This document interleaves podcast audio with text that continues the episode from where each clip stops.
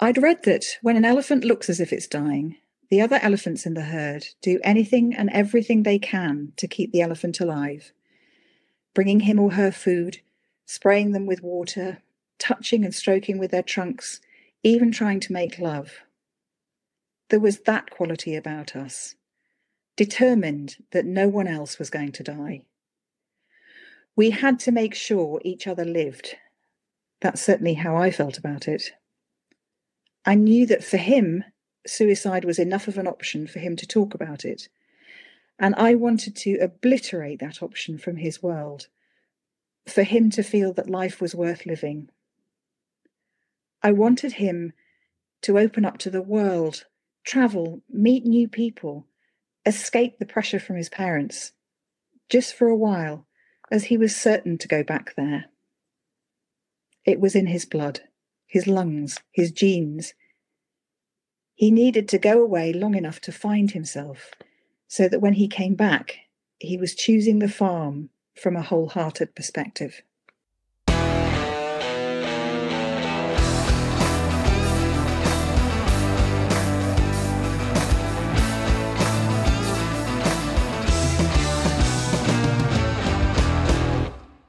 Hello there, my fellow sophisticated creatives. Welcome to JCV Art Studio from the dressing room. Ozzy is in the studio with me. He's a little antsy because there's sunshine and we haven't gone out for a walk yet, but hopefully he, he will behave. This is episode seven of season two. In today's podcast, I'm having a discussion with a nonfiction author from the UK. Originally from Yorkshire, she now lives in Sussex. Gosh, I don't get to say that often. Before writing No Place to Lie, she was a well known lawyer, mediator, author, and trainer. She's retired from Gordon's Partnership LLP. No Place to Lie is not her first publication. She's written other novels. I won't. I shouldn't say novels. Other publications um, with respect to her legal training. She loves dogs as much as I do, and she's had a tough decision of breaking the news to her dog Ziggy that he is not going to be the star of her YouTube channel. Hello, it's better to talk from across the pond, where I understand they've just had a little bit of snow.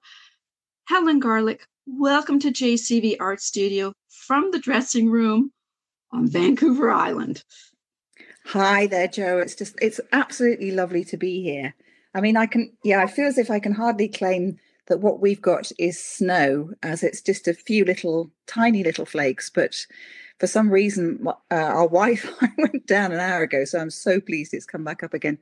We blame everything good though, even though it, you know we've hardly had any. Anyway, great to be here. Well, that's good. I'm I'm sure um, in Canada, those who live on the east coast look at us on the west coast and laugh when we kind of go in a panic because we start seeing the white stuff falling from the sky. so the, you, oh, I can't imagine the. How do I say? I don't. I want to say excitement. I want to say, ah, uh, I don't want to say apprehension, but your book was just released Thursday, February 4th. And I've been wondering, how's the reception been? How's the feedback been? Um, well, you know, it's a funny thing uh, uh launching a book in the middle of a pandemic and uh, lo- and lockdown. So there's no parties, um, there's no book signings. Everything takes place in our home, which is in the Sussex countryside on, on the edge of the South Downs. So there's nothing kind of physical happening, but mentally, there's been a lot of things happening for me and emotionally, I suppose. It's been the culmination of 40 years to make a promise that I to meet a promise that I made to myself back in 1981 to to write this book. So I'm so happy I've got it done. I'm kind of you know, also terrified about his reception to it to an extent, excited when people write to me. And I've had so many emails, messages, um, all sorts of things. I, this book seems to be touching people incredibly deeply um, for which I feel blessed and honoured. So I, I'm loving the emotional emotional reaction. Um, and in, in fact, what's happened over here in the UK is that although it was launched on Thursday, um, by yesterday, all of the Amazon stocks had run out. So uh, on Amazon, it's showing that it won't be, if you order today, you won't get it until March. So that's kind of incredible. that's awesome. Yeah. That is awesome. Yeah. Well, yeah, you you're very you're honest, and I'd say I like to say the word raw mm-hmm. with your emotions and um, let's get let's get into no place to lie for sure yeah sure now it is a memoir mm-hmm. but it's say it's also a little bit of creative nonfiction because there are chapters in both your father's point of view and he's no longer with us and david's point of view who who yeah we're going to get into that um, were those chapters difficult to write? And did you have any sort of reference materials to draw upon? Um, well, you know, I think, I mean, I also wrote a chapter from my mum's point of view too. And uh, then there's a chapter about the kind of love interest of the story, a guy who I've called Nick Kane in, in, the, in the book. Um, but I, I suppose I had a very kind of, I mean, I was the only survivor in our family between myself and, and my sibling, my younger brother David. And my parents relied on me a lot, and we had a kind of close relationship. And obviously, what happened to David, we talked about a lot, and I, I really did understand their their viewpoints. So I, I think from their perspectives, that felt like it was, you know, quite accurate. And then the, I've done an, I've done a also a, a chapter from my younger brother's viewpoint in the few moments before he died, which obviously has come out of my imagination. Um, but when I wrote it, I this may sound weird, but I really felt as if I was channeling my brother. And then later on, Joe, I recorded an audio book. Um, in I I did it myself because I appeared on uh, a program over here called Woman's Hour on, on Radio 4. And my publishers, after that, we had such an extraordinary reaction from it. After the first time I publicly talked about these secrets, that uh, my publisher said, You've got to do the book, Helen. So I went, Oh, okay. uh, so when I was recording that chapter, the chapter about my brother, um, funny enough, there was a photographer in the building, in the audio um, recording building, and she uh, she was watching me, and the producer was there, and I spoke this chapter from my brother's perspective. I didn't falter, I didn't have to redo any of it. And again, it felt like he was kind of coming through me. Um, and when I looked up and I finished the chapter, I looked up to the producer and this lovely girl who's the photographer, and they're both crying. And they said, Oh, that's that was magnificent. So I, you know, I mean, there are there are many levels, aren't there, that we can connect with people other than the pure physical and i think it's so on i you know i don't even know have the words for it whether it's a soul level or a spirit level i really felt as if i was very strongly connected to my brother and it's for him that i've written yeah. this book so you know um, I'm I'm grateful to have had that connection, and you know he kind of pops in and out of my life from time to time. I um, not not that often nowadays, but it's very weird when he's here because I can smell him. um, I'm saying that as you know a lawyer with 35 years experience. So uh, I'm kind of, yeah. but uh, yeah, you know, he he's kind of sometimes around, which is really nice. Which we're we'll get into your book, and I think that'll even have more impact once our listeners understand what No Place to Lie is about. Mm-hmm. Uh, now you you waited. You said 1981 mm-hmm. that you made the promise to your brother David that you were going to write this book. That's right. Yes. I mean, I was actually over in the States um, on the 1st of March 1981. Um, in fact, I visited Vancouver. I love Vancouver so much. I didn't get to visit Vancouver Island where you're based, Joe. Uh, but I oh. was, and at, at, that point, on the 1st of March 1981, I was in St. Louis. Oh, St. Um, in in uh, on the banks of the Mississippi and having lunch with some friends, and I had a call from my father in Yorkshire, which is in the north of England, and my father was distraught um, because he had to break to me the news that my younger brother David had died. Um, and I'd been in a, in the states for about two months. Um, I was 22 then, and my and David was would have been 20, not quite 21.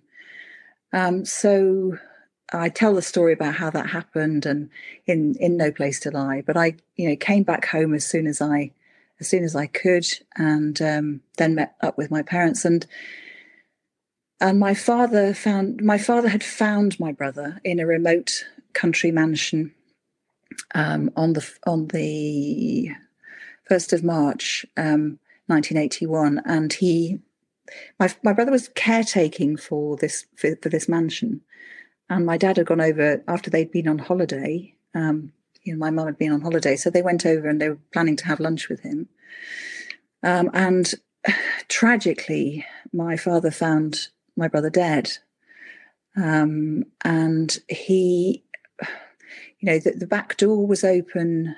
Um, and my my there were there were lots of bot- empty bottles. There'd been some drinking. My brother was by the side of a sofa, and above something that he, my father initially thought was a stick.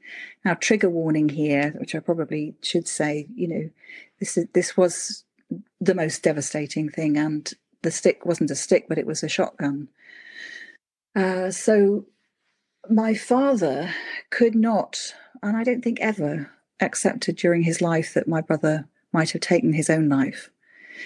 Uh, and he, so he maintained it was either an accident or that somebody had broken in and there'd been a struggle and my brother had died that way.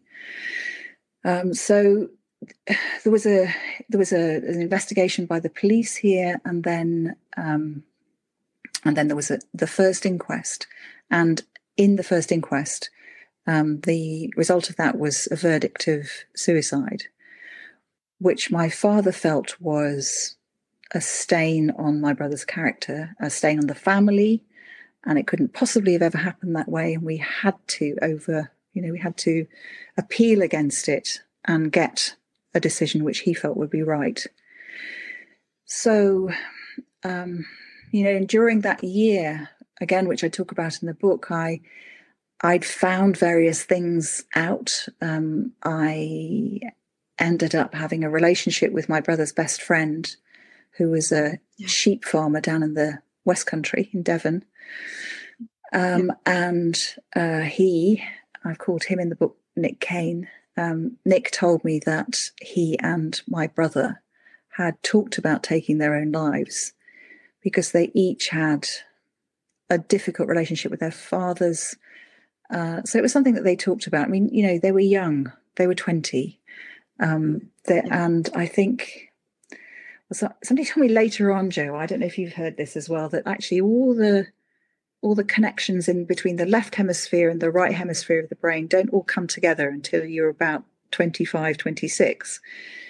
And so in your early 20s, you kind of feel that you're immortal. And so I think, you know, it, young men at that age are actually quite vulnerable. Um, and I anyway, so they they they had talked about it, and I became convinced that David had had taken his life. But I also knew, in a way, even though I was only twenty three, I knew that my dad needed to maintain that you know fiction, that belief, to get him through his life. Um, and my mum probably similarly. So I couldn't challenge it, you know, openly, publicly while they were alive. Uh, my dad sadly died in in 2014, and then my mum died in 2017. And uh, then I thought, okay, now is my chance to write the book because you know there's they they it wouldn't hurt them. You know they they they'd left this earth. Um, although my mother then uh, left another another secret which I had never seen coming at all. So uh, and I thought, okay, so I've got to write about that in the book. And oh boy, I you know I didn't know if I needed to write one book or two books or how it was all going to work. So it took me a while to to work through the material and uh, and write the book. Well, you you're um, you're writing. Ah, uh, it's it's very nice. It may sound weird, but when I started reading it, I felt a comfort because when I st- I used to hate reading as a child, and then when I started reading, my influences were all UK authors. Really? Wow. Yeah. So when I started reading your book, it was that voice. I thought I recognize this. Okay, like it's wow. I don't want to say that UK writers write differently from Canadian authors, but I we we do because we come from different surroundings, different mm-hmm. influences. Mm-hmm. I guess what I'm trying to say is I remember I just I started reading it and I thought this feels good. This is this is this is it's this is comfort. This I don't want to say it's like chicken soup, but I thought this is good. Okay. Oh, that's such lovely feedback, Joe. Thank you. Thank you. Thinking about your book, I I what I remember on page 82, before you get your dog Cleo, which is a, a Gordon mm-hmm. setter, you write all the humans seem somehow at fault David's death has shone a searchlight on our family, on everyone. You were grieving. Your brother, you know, your brother has taken your own his own life. Uh, your your parents, you know, I could just imagine the turmoil you're going mm-hmm. through. Feeling the subject of whispers, did you? I'm just wondering, did you? For I'm thinking in terms of closure, did you ever kind of uncover why David did what he did? You know, yeah. I think writing the book um, became a bit of a quest for me to to sort out all the different threads and strands and think about you know why it might have happened for him. Um, I mean, I, I, came up with twelve factors, which I've included at the at the end of the book, and you know, the first one actually is isolation um, we have a really deep need. It's kind of hardwired into us as human beings to connect.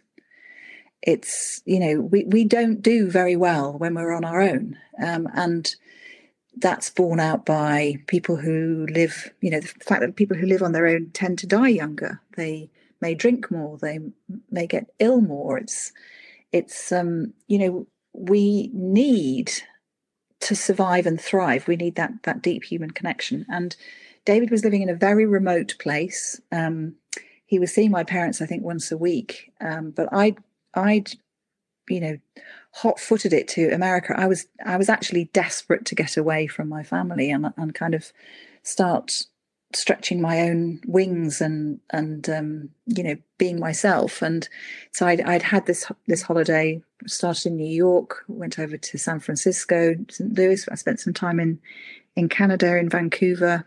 So I was away for two months and I probably sent my brother one or two postcards and my parents you know maybe a few more but he he was on his own so that's you know it's a ter- it's a it's it's a rubbish thing to have happen. And I think we're all at the moment actually feeling that particularly keenly. I mean, I just feel like I've got ah. kind of empty arms syndrome. I I need hugs. I need more hugs. Mm. I, you know, I'm yeah. lucky. I live I live um, here with Tim and uh, my younger daughter, who's 21 and at Leeds University, has come back and in, in the holidays, you know, safely. But so I've seen her from time to time but it, you know it this is tough this is a really tough endurance test that we're going through at the moment and i think that when we come out of on the other side you know sometimes people say when we we get back to being normal but i it's never going to be mm-hmm. normal it's just it's not it's not the new normal it's the new new and part of that will yeah. be appreciating the things that we had you know and that we had we've had to give up over over this time so anyway, I think for David, isolation was a huge key. Um, I think there's also, you know, this whole thing about toxic masculinity and shame. And um, he did have a difficult relationship with my dad. Um, my dad was a very clever man, a lawyer. He'd gone to Cambridge. He, he was the first in his generation to to go to university, and he'd studied classics, so Greek and Latin, and then he became a solicitor, and he set up his own practice. Yeah.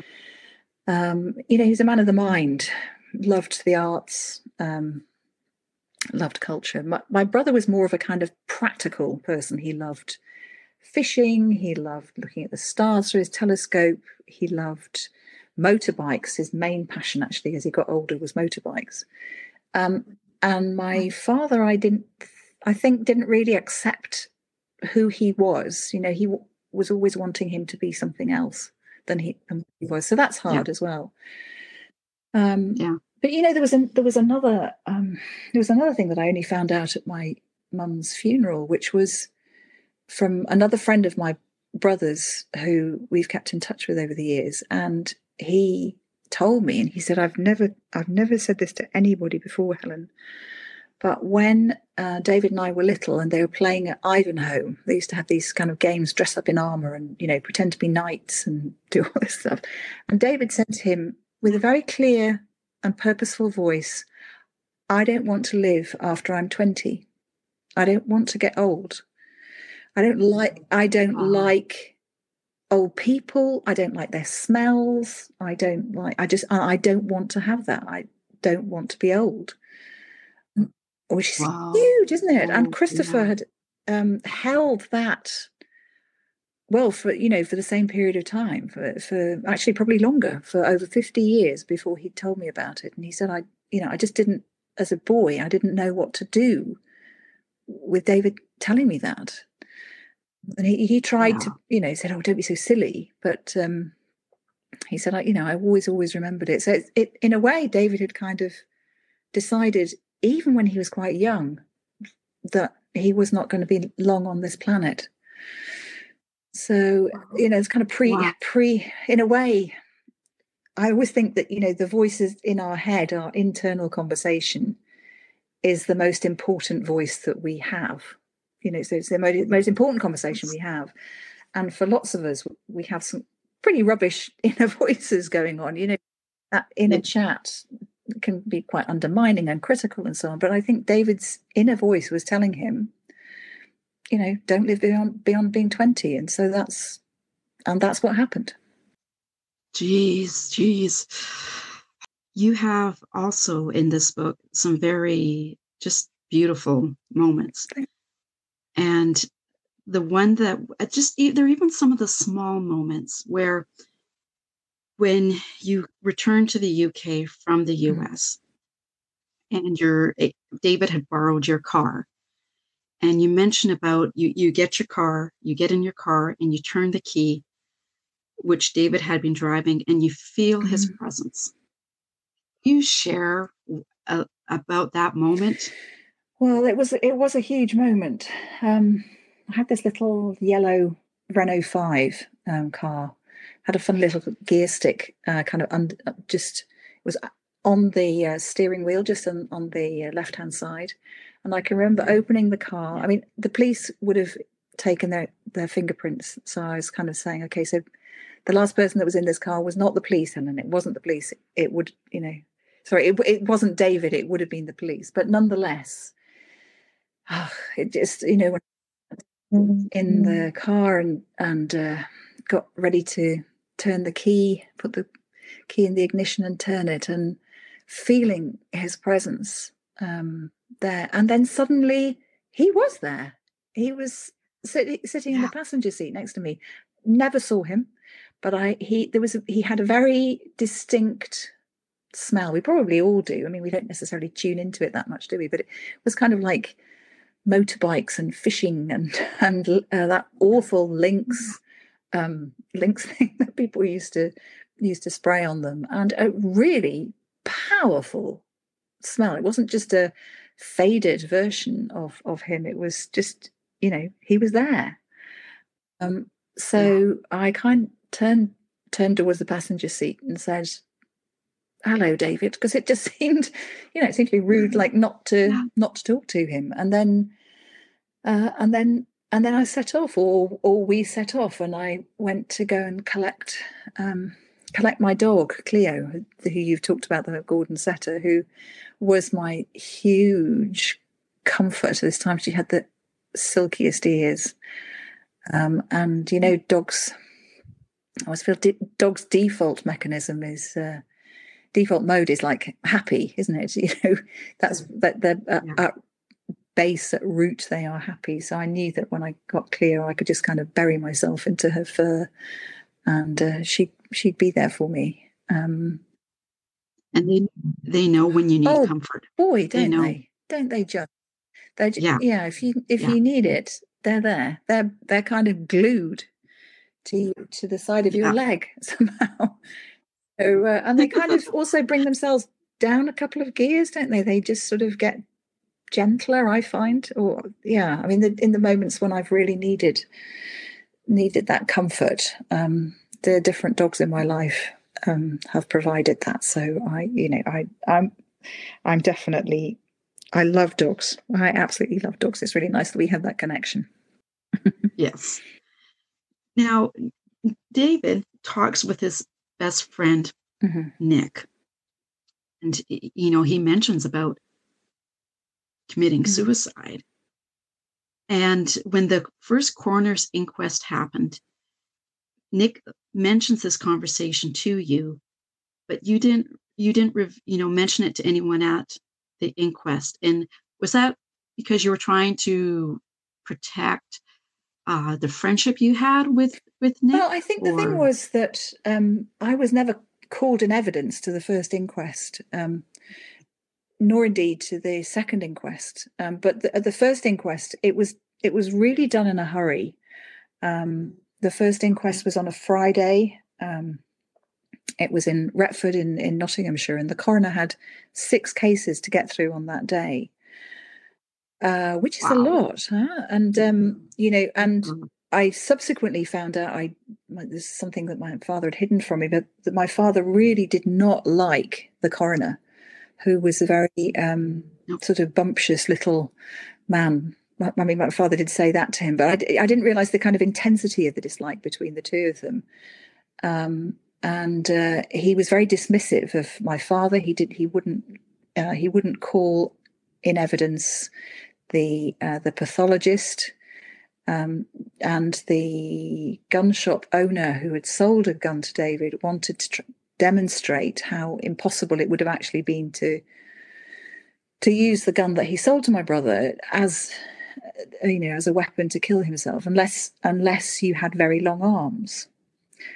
Actually, my brother, as it happened, did have long arms, but you know, but the, it was it was a rush job, and I wasn't there, so nobody had asked me, nobody had. Um, you know, called me in evidence. I wasn't a witness. I hadn't been asked to make a statement about that. And I'd already learned, actually, as a lawyer, having done a bit of training before then, having done a law degree and started my training to be a solicitor, that you never answer questions that you're not that you're not asked. You know, only ever answer the question that is put to you.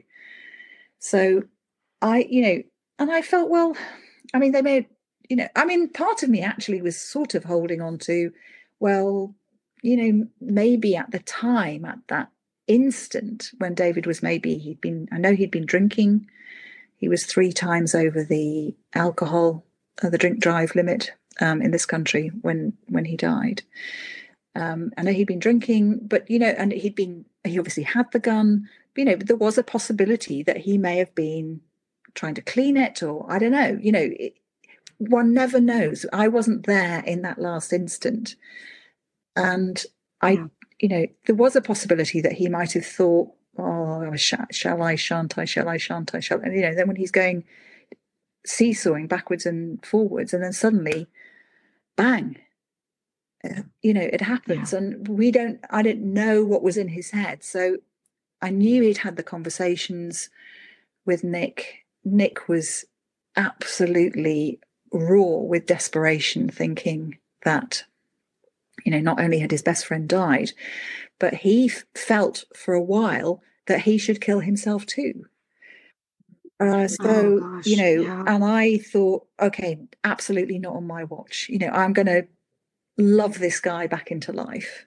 I, you know, I, I, Yeah. I can't bear. I, you know, it was, it was so hard to deal with David's death, Yeah. but the thought of Nick also dying was, you know, beyond any resources that I had at that time, or perhaps ever. You know, so we we had a relationship, we fell in love, we took care of one another, um, and that was actually quite private. And certainly, I, you know, I would have been very uh, reluctant to tell any, any anybody about about those those private conversations.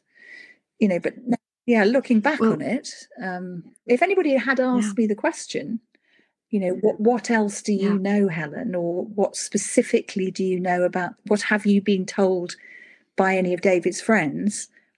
I would have had to have answered, but nobody ever asked. Yeah. Okay. Well, and I think you and Nick, you you were healing Mm. each other. I when I'm I'm reading your relationship, Yeah, and um, I think Nick gave you strength, and I think I think you also gave him peace, and vice versa. I I could, and it's it comes it's a sounds it comes across as a special yeah, relationship. There, you wrote two paragraphs on. I, I've noted it here on page 145, which are beautiful. And do you mind reading those two paragraphs? Because you you make reference to elephants, and it, it was just Okay. it's beautiful. Just one moment. Okay. I'd read that when an elephant looks as if it's dying, the other elephants in the herd do anything and everything they can to keep the elephant alive, bringing him or her food, spraying them with water, touching and stroking with their trunks, even trying to make love. There was that quality about us, determined that no one else was going to die. We had to make sure each other lived. That's certainly how I felt about it. I knew that for him, suicide was enough of an option for him to talk about it. And I wanted to obliterate that option from his world, for him to feel that life was worth living. I wanted him to open up to the world, travel, meet new people, escape the pressure from his parents, just for a while, as he was certain to go back there. It was in his blood, his lungs, his genes. He needed to go away long enough to find himself, so that when he came back, he was choosing the farm from a wholehearted perspective. That's beautiful. Oh, ah, that's Thank you. beautiful. Those moments in your work that I just I I sit back and go, oh, Oh, you know, That's so so- so so kind of you. You know, it's so strange. This this book that I, you know, it felt at one point as if it was like my soul writing it. All I was having to do was kind of turn up and open my laptop up, and then the words came. It Was you know, I, um, Yeah. it was the funniest thing. It was sort of like the first. I spent a year writing drivel. Um, so, uh, and I was writing a heck of a lot about my mum being in a care home, and that had been quite burdensome. So I, I, I probably wrote about a year's worth of of moaning, and then somehow I managed to kind of tap into this this other seam, um, like a coal seam, like mining and finding the coal, and then it and then it just came. And then the most bizarre thing was that um, you know, the, the book would wake me up in, in the night, like at three o'clock in the morning, and go, in chapter 21, you need to put this bit in. So I had, a, I had a, um, a little notepad with, you know, and a pencil. So I'd just jot it down and then, you know, try and go back to sleep again. But sometimes the book would go, uh, you know, I think it was thought that I probably, um, sorry, uh, you know, needed to wake up. And so I couldn't get back to sleep. So then I had to get up and, and, and write that bit before before I could go to sleep. Well, my my writing friends and I, we call that moaning first draft porridge. We all do it. it's okay. That's a great phrase. So, Helen, between the first inquest and your father's court case to quash the decision, you see how your father is behaving And that's when you come to the decision to write this book. This is in 1981. Yeah. And I know as I'm reading, I kept asking myself, why did Helen want to write this book? Um, uh, was it to, so she could heal? Um, you know, because to me, it's it's painful. Uh, it's it's it's it's painful, and um, so I was wondering whether it's because you wanted to heal, and then you explain why, and I thought, okay, I understand. And do you want to explain to our listeners your reasons? For, I know you've touched upon it a little bit, but your reasons why you wanted to write this book. Um, I think there were, you know, it's, it's complex. Um, I think I wanted to set the record straight to to the extent that um, I think that my, you know, this this was David's probably this was David's choice, and that my father, when he said it hadn't happened, it took that away from from David, and so I wanted to to talk about that. But I, I mean, I really, I want to raise awareness of of um, of suicide and of the vulnerability, you know, the, of, of of young men and older men. Actually, the, in the UK, um, currently the the biggest, you know, the, the sort of age range for for men taking their own lives um, is more like forty to to fifty. That's a big one. Oh, um, wow. Three and it's three times as, as many men take their lives as women. So, and it's so uh, kind of like not talked about um, in fact, I had to. Uh, I haven't put this in the book, but I, you know, I had to self-publish. Yeah. Although I've been published in the past by Penguin and Simon and Schuster, you know, no, um, no traditional pub- publisher wanted to touch this book. I mean, I didn't try for years and years, but the the, mm. the the, the toes I put into the water just, you know, I was rejected very mm. firmly.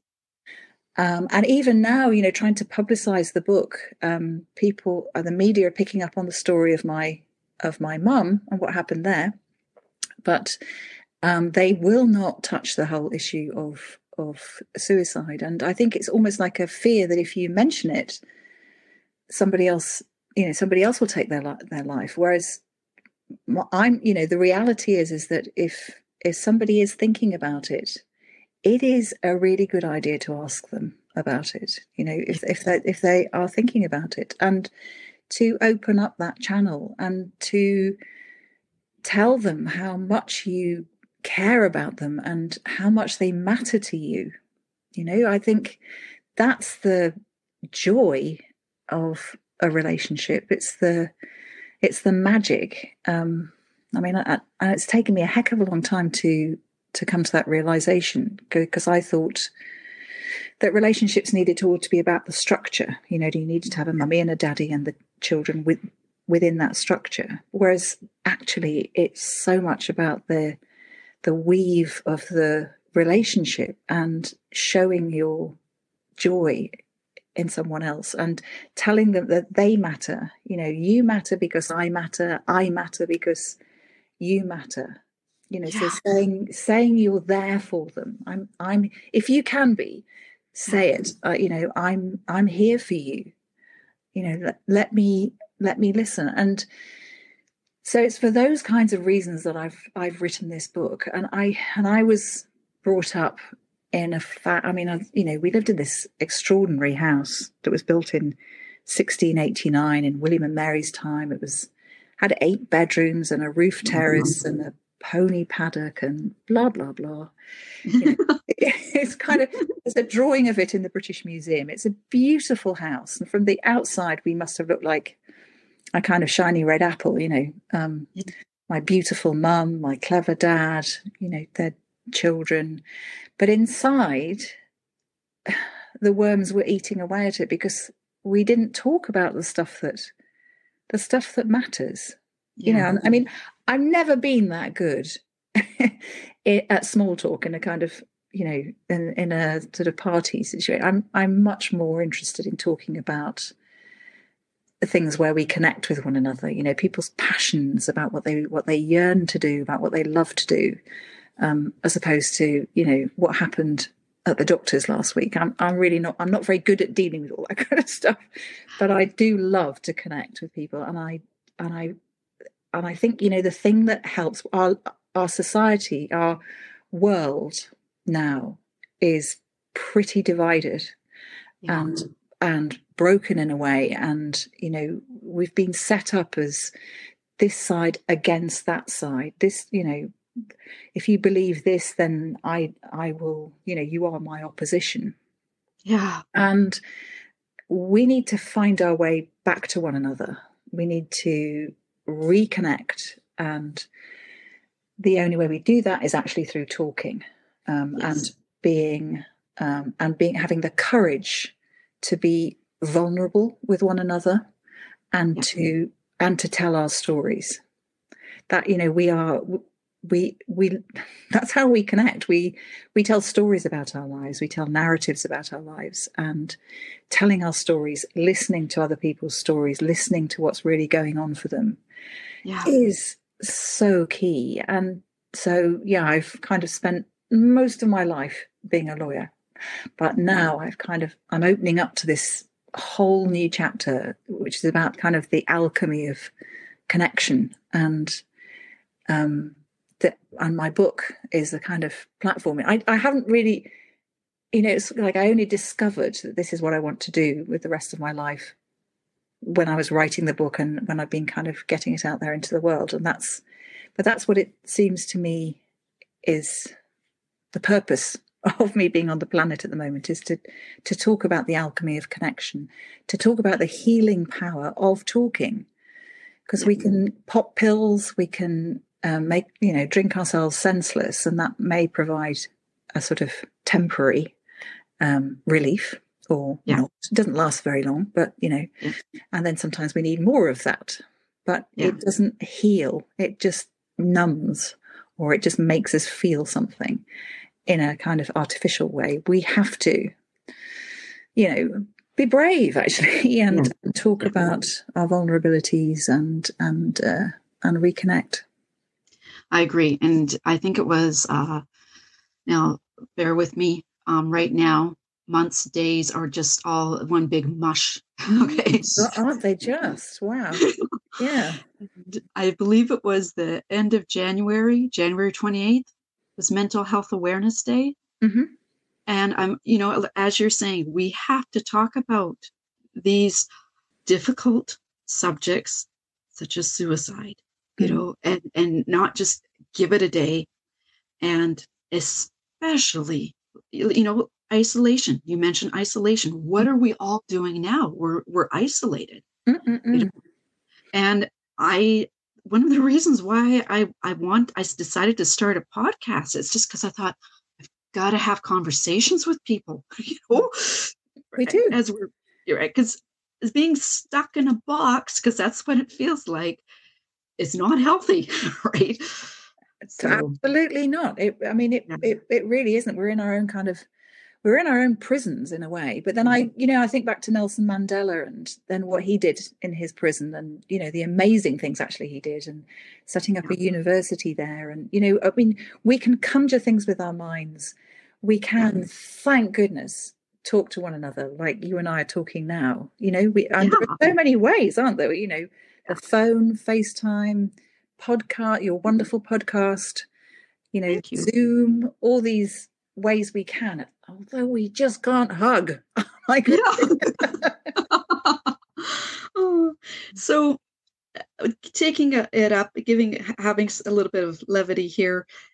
Yeah. The other thing I liked with your book is you you can you bring in time and you bring in time because you're connecting it with events and real life events and you mention about Lady Diana and Prince Charles getting married, and I remember that. I remember I, I was back to being a teenager because I was a Lady Diana fan. Oh God, she I I love her. You know, I was lucky yeah. enough to meet her later on. Yeah, and I remember racing, like talking about her wedding. I remember racing home from school. See, because mm-hmm. you brought back a memory, and I raced home from school, and my mom and sister and I we ate dinner in front of the TV, which was uh, special. Okay. Yeah. and we watched her wedding and I and you mentioned about the black dress before she was married. Yes. And I remember when she wore that black dress and before there was Twitter, everyone was a Twitter about her in this black dress. Yes. And uh, I found that by mentioning these real life events, the reader gets a sense of time. And I live 10,000 kilometers away from you, but I've still managed to connect with your book. Yes. Thank you. And like you said, you did. So you did meet Lady Diana. So as a Lady Diana fan, can you please tell me how did that feel like or, or how did that come about? Okay, so this was in um, this was in 1991 and I had just had my first daughter, who is called Unity. Um, it always tickles me pink actually because when you know when governments are kind of changing, they're always calling for unity, and I'd say, "Go on, darling, you need." anyway, sorry, I, I digress. So uh, that's okay. so she was a baby, um, and I, you know, so and I was I'd put on a bit of weight in my first pregnancy, so I, I had this amazing '80s sort of '90s power jacket. it was bright magenta silk with a sort of dark black collar, massive shoulders. Yeah. and before, and so, and I, at the time, I was actually the chair of the management committee of a charity called um, the National Council for One Parent Families. So I, I, I got this position, and we had this uh, really mega charity event organized alongside Barnardo's, who's a much bigger charity, whose patron was was Princess Diana. And okay. we had we put on a, an opera at the Coliseum in London with Bryn Terfel singing in the Barber of Seville. So it was oh. mega. Yeah. Um, and we were the kind of like poor cousins, you know, National Council for Parent Families. There, were, there was just the great and good and glitzy on Barnardo's side. Although we had yeah. very clever women in our, you know, uh, journalists and authors and people like Marina Warner and C- Celia Brayfield. Um, uh, um, so this event was happening, and um, I was so I kind of got myself ready, put my jacket on, hides a multitude of sins, eh? And and then said goodbye to my baby, and and just held her against me. then she, so she vomited up on on on on my shoulder, as they do, you know. Yeah. Um. So oh no. So anyway, I handed her back to my husband, cleaned it off as best I could. But you know that I don't know if, if you've ever had that, but I think it's quite a common experience. That you kind of turn your head to one side, don't you? You just get the faintest whiff of, of baby baby vomit. so okay, so so in the so after so uh, after the first half of, of the Barber of Seville, then we kind of recon- we there was a reception and Princess Diana was there, um, and uh, you know the the chair of the of the uh, of the of Barnardo's saying, right, hey, you, Helen, you need to meet Princess Diana. She wants to meet you. And I went, no, she doesn't. She doesn't want to meet me. You know, it's all these other yeah. people. They said, yes, yes, yes, yes, come on. So I I went to meet her, and she was a goddess. Okay, yeah. there's just there's no getting away from it. She's tall, she's gorgeous, she radiated light. I mean, there was something yeah. about her which was so man- magical. I'm really not making this up. It was like yeah. meeting a light being in a, you know, in a in the body of Princess Diana, and um, and so I kind of went to the front of the queue, all these people wanting to talk to her, and she turned to me and she and she said, "Isn't it isn't it wonderful when you get up off your backside after you've been watching an opera?" I'm like, yeah, I went, oh, "Princess backside. What do I do now?" so anyway, I kind of I was witted on about something, I think, and, and but she, you know, she one thing that often gets missed out about Princess Diana is how well prepared she was. She mm-hmm. knew where I lived, she knew when my baby was born, what she was called. She knew a lot about me. Um, and she knew a lot about other, you know, and that I was I was by no means a big player in that room, but she was yeah. She was amazing. I, I think you know of all the people who've been on the planet to teach us about communication, Princess yeah. Diana is right up there because she communicated from the heart. She was also, you know, a little bit funny, and yeah. uh, um, she could just connect with anybody, whoever it was. She would be able to reach out. So I, yeah, I, I just, I got a picture of of meet my, our meeting. Um, you can't actually see the baby stick on it. I, but you know, and we were kind of intent in conversation, and uh, I just, I was really, I didn't even notice that somebody was taking pictures, but uh, I was so yeah. enraptured by her. So thank you, universe, for giving me that opportunity. Oh, that is a great opportunity. I'm glad. I'm glad you shared it. I really am. uh, because you we do we need we need moments like that you know yeah in your book you mentioned second secrets um and uh this you know and i can see the theme because your mother monica has a secret that she took to the grave mm. and when i finished reading this i thought i could see a theme here and the theme is we have to start talking we mm. you know it's more than 15 minute sound bites. It's more than tweets. It's more than Instagram posts. We have to start having a real conversation. Yes. And I feel, and you mentioned about, for example, your mother, and I know my mother was born in 1928, mm-hmm. and you call them the silent generation. Yep. Because I know with my mother, there were just certain things a woman did not talk about. Absolutely. You just, you know, mm-hmm. you do not talk about. So can you share with your listeners? I don't, I don't want to come out. I'm trying to come out politely. I don't want to, I don't want to say, can you tell us what your mother's secret was? I don't want to do that. right. But so polite. But yeah. Yeah. But just, well, people, people can research it anyway, can't they? I mean, it's, you know, I, yeah. yeah, I mean, so I, and I, this blindsided me. I had, I had not even an inkling of an inkling that this was going yeah. to happen. Um, my my mum had uh, gone into a, a, care home. She fought so long not to go into care. She hated anybody looking after her, but she went into a care home um, in West Wittering, in, in mm-hmm. Sussex, not far away from us, on the um, thirteenth of December, and very sadly, she died on the twenty first. So only eight days later.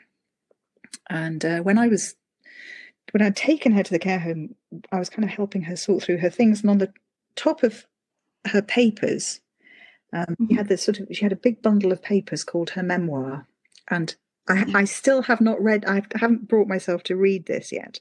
I will, yeah. but not yet.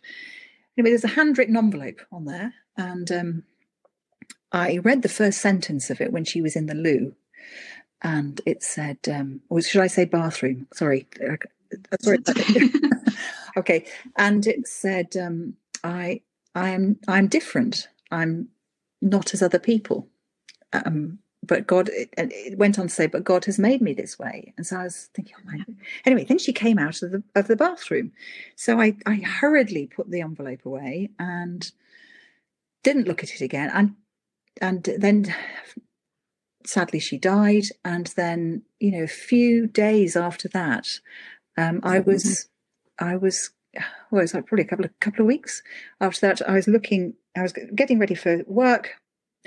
The papers now were back in in in uh, my flat with Tim, and um, picked up the envelope and started reading. Mm-hmm. And I came to a word, and I went, yeah. "What?" Yeah. And Tim was passing and said, "Is anything wrong?" And I, said, what do, what do you think that says, Tim? Hmm. And um, he said, and it's quite hard to de- decipher my mum's writing because her L almost looks like a kind of upside down J. But anyway, he looked at it and he said, "Well, I think that says lesbians." And I said, yeah. "I think that's what it says as well." And it, so yeah. she'd written on this envelope that uh, I don't, you know, I don't know how other lesbians cope and yeah. that and then she talked about the affliction which is still desperately oh, bad so you know poor mum um, about the affliction of of being gay uh, yeah. uh, and then she named women that she'd had relationships with. I mean, yeah. you know, on this envelope. So she'd yeah. gone to her grave and then she'd left this to be found basically by me, I suppose, to afterwards. So yeah, I mean, whoa.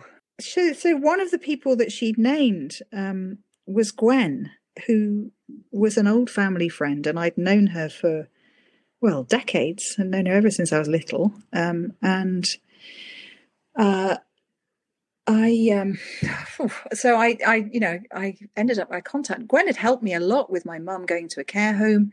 She was a nurse. She was a matron at Doncaster Royal Infirmary, and uh, I so I contacted her and said, you know, Mum's actually left a, an envelope, and I'd really like to talk to you about what she what she said to me. And Gwen responded by email to say, Helen, I've been expecting you to talk to me about this all my life.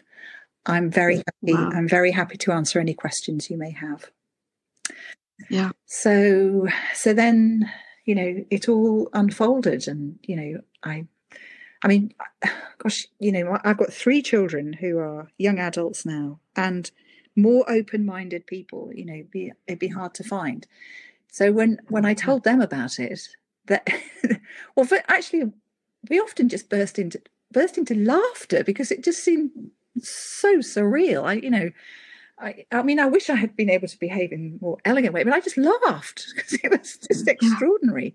And they laughed too, yeah. and they said, "Oh, but Mum, that's so cool. We've got a gay granny. Yeah. We've got a gay granny. Wow, cool." And yeah. Um, so their reaction, you know, was very open. Uh, I wish she'd have known actually how open we'd have been. Um, but it was a massive shock to my auntie Judy, her younger mm, sister, yeah. um, because not only had my mum kept the secret from her, but Gwen had kept the secret from Judy because Gwen first met my mum at Judy's 12th birthday party. Okay. So, um, I mean, Judy was reeling, and I, actually, I was. We were really reeling because we, you know, we thought, oh, did everybody else know, and we didn't know, or you know, what had what had happened? So, um, you know, even now, there's a part of me that thinks, I don't know, Mum's just going to come through the door and oh, it's all a joke, because it, it just it seems so extraordinary. I mean, the um, we used to go down on holiday to uh, to we had a holiday. My parents had a holiday cottage in Cornwall, and just this weekend, I've had several messages from people I know down there, and you know they're they're still in a state that they're now finding out about it, and they're still in a state of disbelief about it because my parents were a big part of their community too, and nobody guessed. You know, we had yeah. we ju- just didn't know, just didn't know. Well, it's it's just I, I feel sad for her mm. that she couldn't come out, but I understand why she didn't, yeah. knowing my mother's generation. Yeah. Okay. Yeah. She wrote down, she left her memoir. So, in a way, I think she knew she couldn't come out while she was alive, but she had her memoir. And it's, and I, I'm sure she wanted you to find out so, mm. in passing, in death, who she felt most comfortable being could finally be, I don't want to say exposed, but be acknowledged. Yeah, yeah. makes absolutely, absolutely. So now, now I'm kind of talking a, a little. Well, now the book's just coming out into the world. My, you know, this baby is just coming out into the world. The yeah. um, in a way, you know, Joe, I feel that she get she left me a this gift because if yeah. if my book was just about well just I don't know quite why I said that, but you know, if it was about David only alone, um, nobody would be touching it with a barge pole.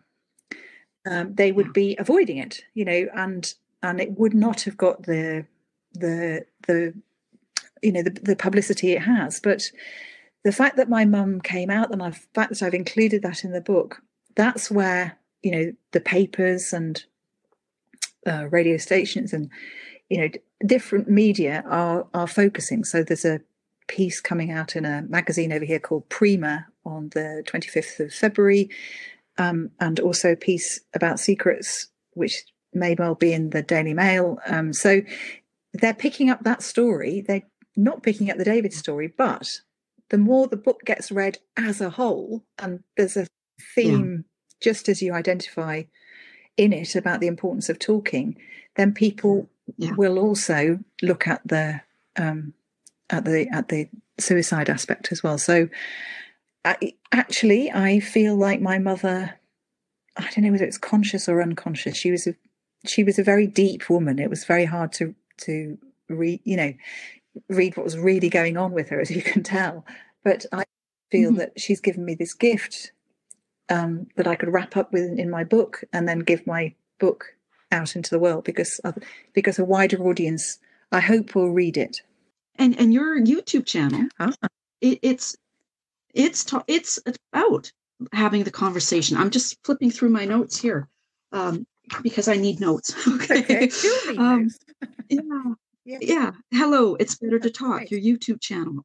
That's exactly what we need to do we need to well do. you know it's funny i think i must have started off my youtube channel about the time that you started off your wonderful podcasts um, and and i was prompted to do so by um, a, a, writing coach that i that i brought on board just to kind of get help get me focused um, mm. called gabriella blandi and um, she's and i had a bit of a disaster actually i'll confess this to you and your listeners um, about publicity um, to start yeah. off with because the publishers got a um, recommended a publicist to me, and uh, hmm. she she did she you know prepared this brief, and she and I read it, and I went, oh my, I can't do this, and in, she got three hmm. things completely wrong. She said instead of a entry level Russian shotgun.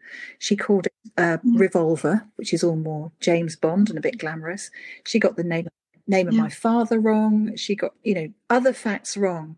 And I thought, and when I said, you know, this is, you've made all these mistakes, she, she said, well, that, you know, I'm worried about the, about the, your extreme reaction, Helen, and, and whether or not you have the mental resilience to be able to get this book out into the world. And I thought, I might, you know, I've run that. As you can tell, I said all sorts of things which I can't possibly share on my on your channel, but Okay, I think that's rubbish. Thank, right? you. Thank you very much for that, that interpretation. Yeah, that's it. That's exactly what I said.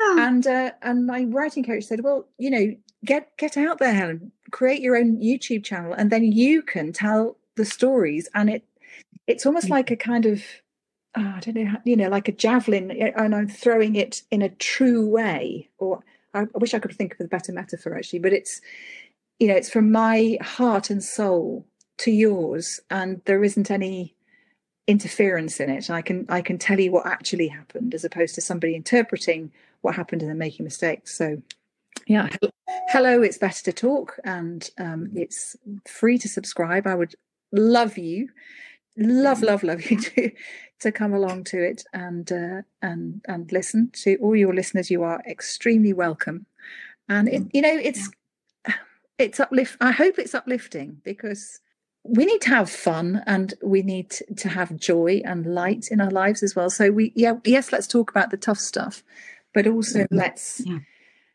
I don't know, let's play a little bit and let's uh, let's experience the joy because once when you experience the tough stuff, it's almost like um, is it Khalil Gibran says. The more suffering you have, you kind of get scooped out inside. So the more you can fill up with with joy um, so it's about yeah. experiencing all the feels and, you know, human, humanity, human feelings, human experience in all its entirety. So would love you to join. Well, I know I'm already subscribed. Oh, you. Thank you. um, and I find with you doing your YouTube channel, when you were describing it, the word that jumped to my mind, which I wrote down here, was authenticity. Oh. By having you do it, yeah. Thank you. Yeah. Thank you. Thank you. How do you feel now? I mean, the book's mm. out. Do you feel a great relief? What are you hoping readers take away after reading your book? Um, well, I hope that they will be uh, strengthened and get some courage, um, you know, in dealing with their own life and kind of stepping into the arena, as Brene Brown talks about it. Um, I don't know you know, your listeners will be kind of familiar with her. She's, I think, another goddess in the in the planet. But you know, she talks a lot about mm-hmm. um, the importance of of kind of getting out there and talking about stuff. So I, I hope it will encourage people to talk. I hope it'll be a kind of talking point. Um, I, you know, it's it, I know it's a powerful read, um, and I've had a lot of people say. I had a message from a friend today who's a QC, and she said, "Well, this book is amazing."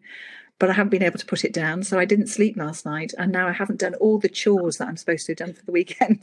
So it's amazing, and also I wish I'd known about how powerful it was because uh, I could have set aside some different time. So it, yeah, I, I think it'll make you feel something. I hope that it will connect you to your humanity. Um, your, your. I think it's a lot of people say it's quite relatable. So uh, it's about you know living life as a human being on this planet and and getting what we can out of it and being to me more understanding yeah.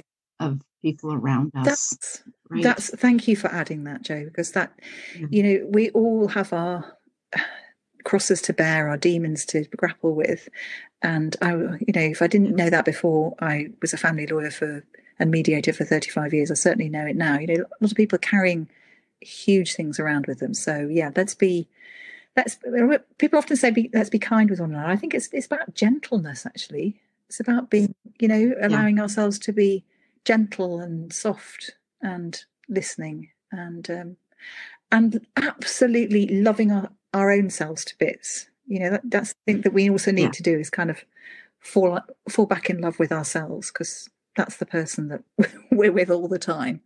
Um, so best yeah. to love ourselves is there anything you would like to add, Helen? Um, where can people find you on the socials? Oh gosh! All right. So I am um, Helen P Garlick. P for P. Does that make sense? But Helen P Garlick on um, yep. Twitter and Instagram. Um, and LinkedIn, Helen Garlick. And I'm just about to get my look, website out into the world, and I'm Helen helengarlick.com um, on that. I actually nabbed that um, three years ago, and it's been taking me such a long time to get around to doing this. You see, the the daft thing about all of this, said she, sounding rather northern, is that um, I'm actually quite introverted, and so I, you know, I kind of go out into the world, but then I have to kind of come back and then hide under the duvet for a little bit there's times when I, I, sign up for things and then when it comes around i'm like oh my god why did i do this that's right i really should be cutting my toenails now. So yeah you know yeah exactly. So i i've had i mean my website designer is the most patient woman on the universe i think. With any luck the end of february that that'll be out. So you can find me on helengarlick.com but um and uh yeah you know there's all sorts of possibilities happening but um you can find me there and you know, let's share this journey together. And thank you so much, Joe, for the, this has been a wonderful opportunity. I love talking to you and and to your listeners out there. Oh, thank you, thank you for for. I'm glad the connection work. I worked that that's good, and I I'm. You know, it's special for me too because when I started this podcast, I never thought I'd be speaking with authors from the UK and um, book promoters from the UK. So it's it's it's so cool. okay. and that's what we need more of in our lives. I think, yeah. I think lots of cool yeah. things to happen. Yeah. yeah. I, I, would send that yeah. blessing to everybody. Lots of cool things for you. Okay, Helen. Well, have a good, it's probably evening now. Have a thank good you. evening. I will. And uh, thank you so much. And love and light to you all. Bye bye, Helen.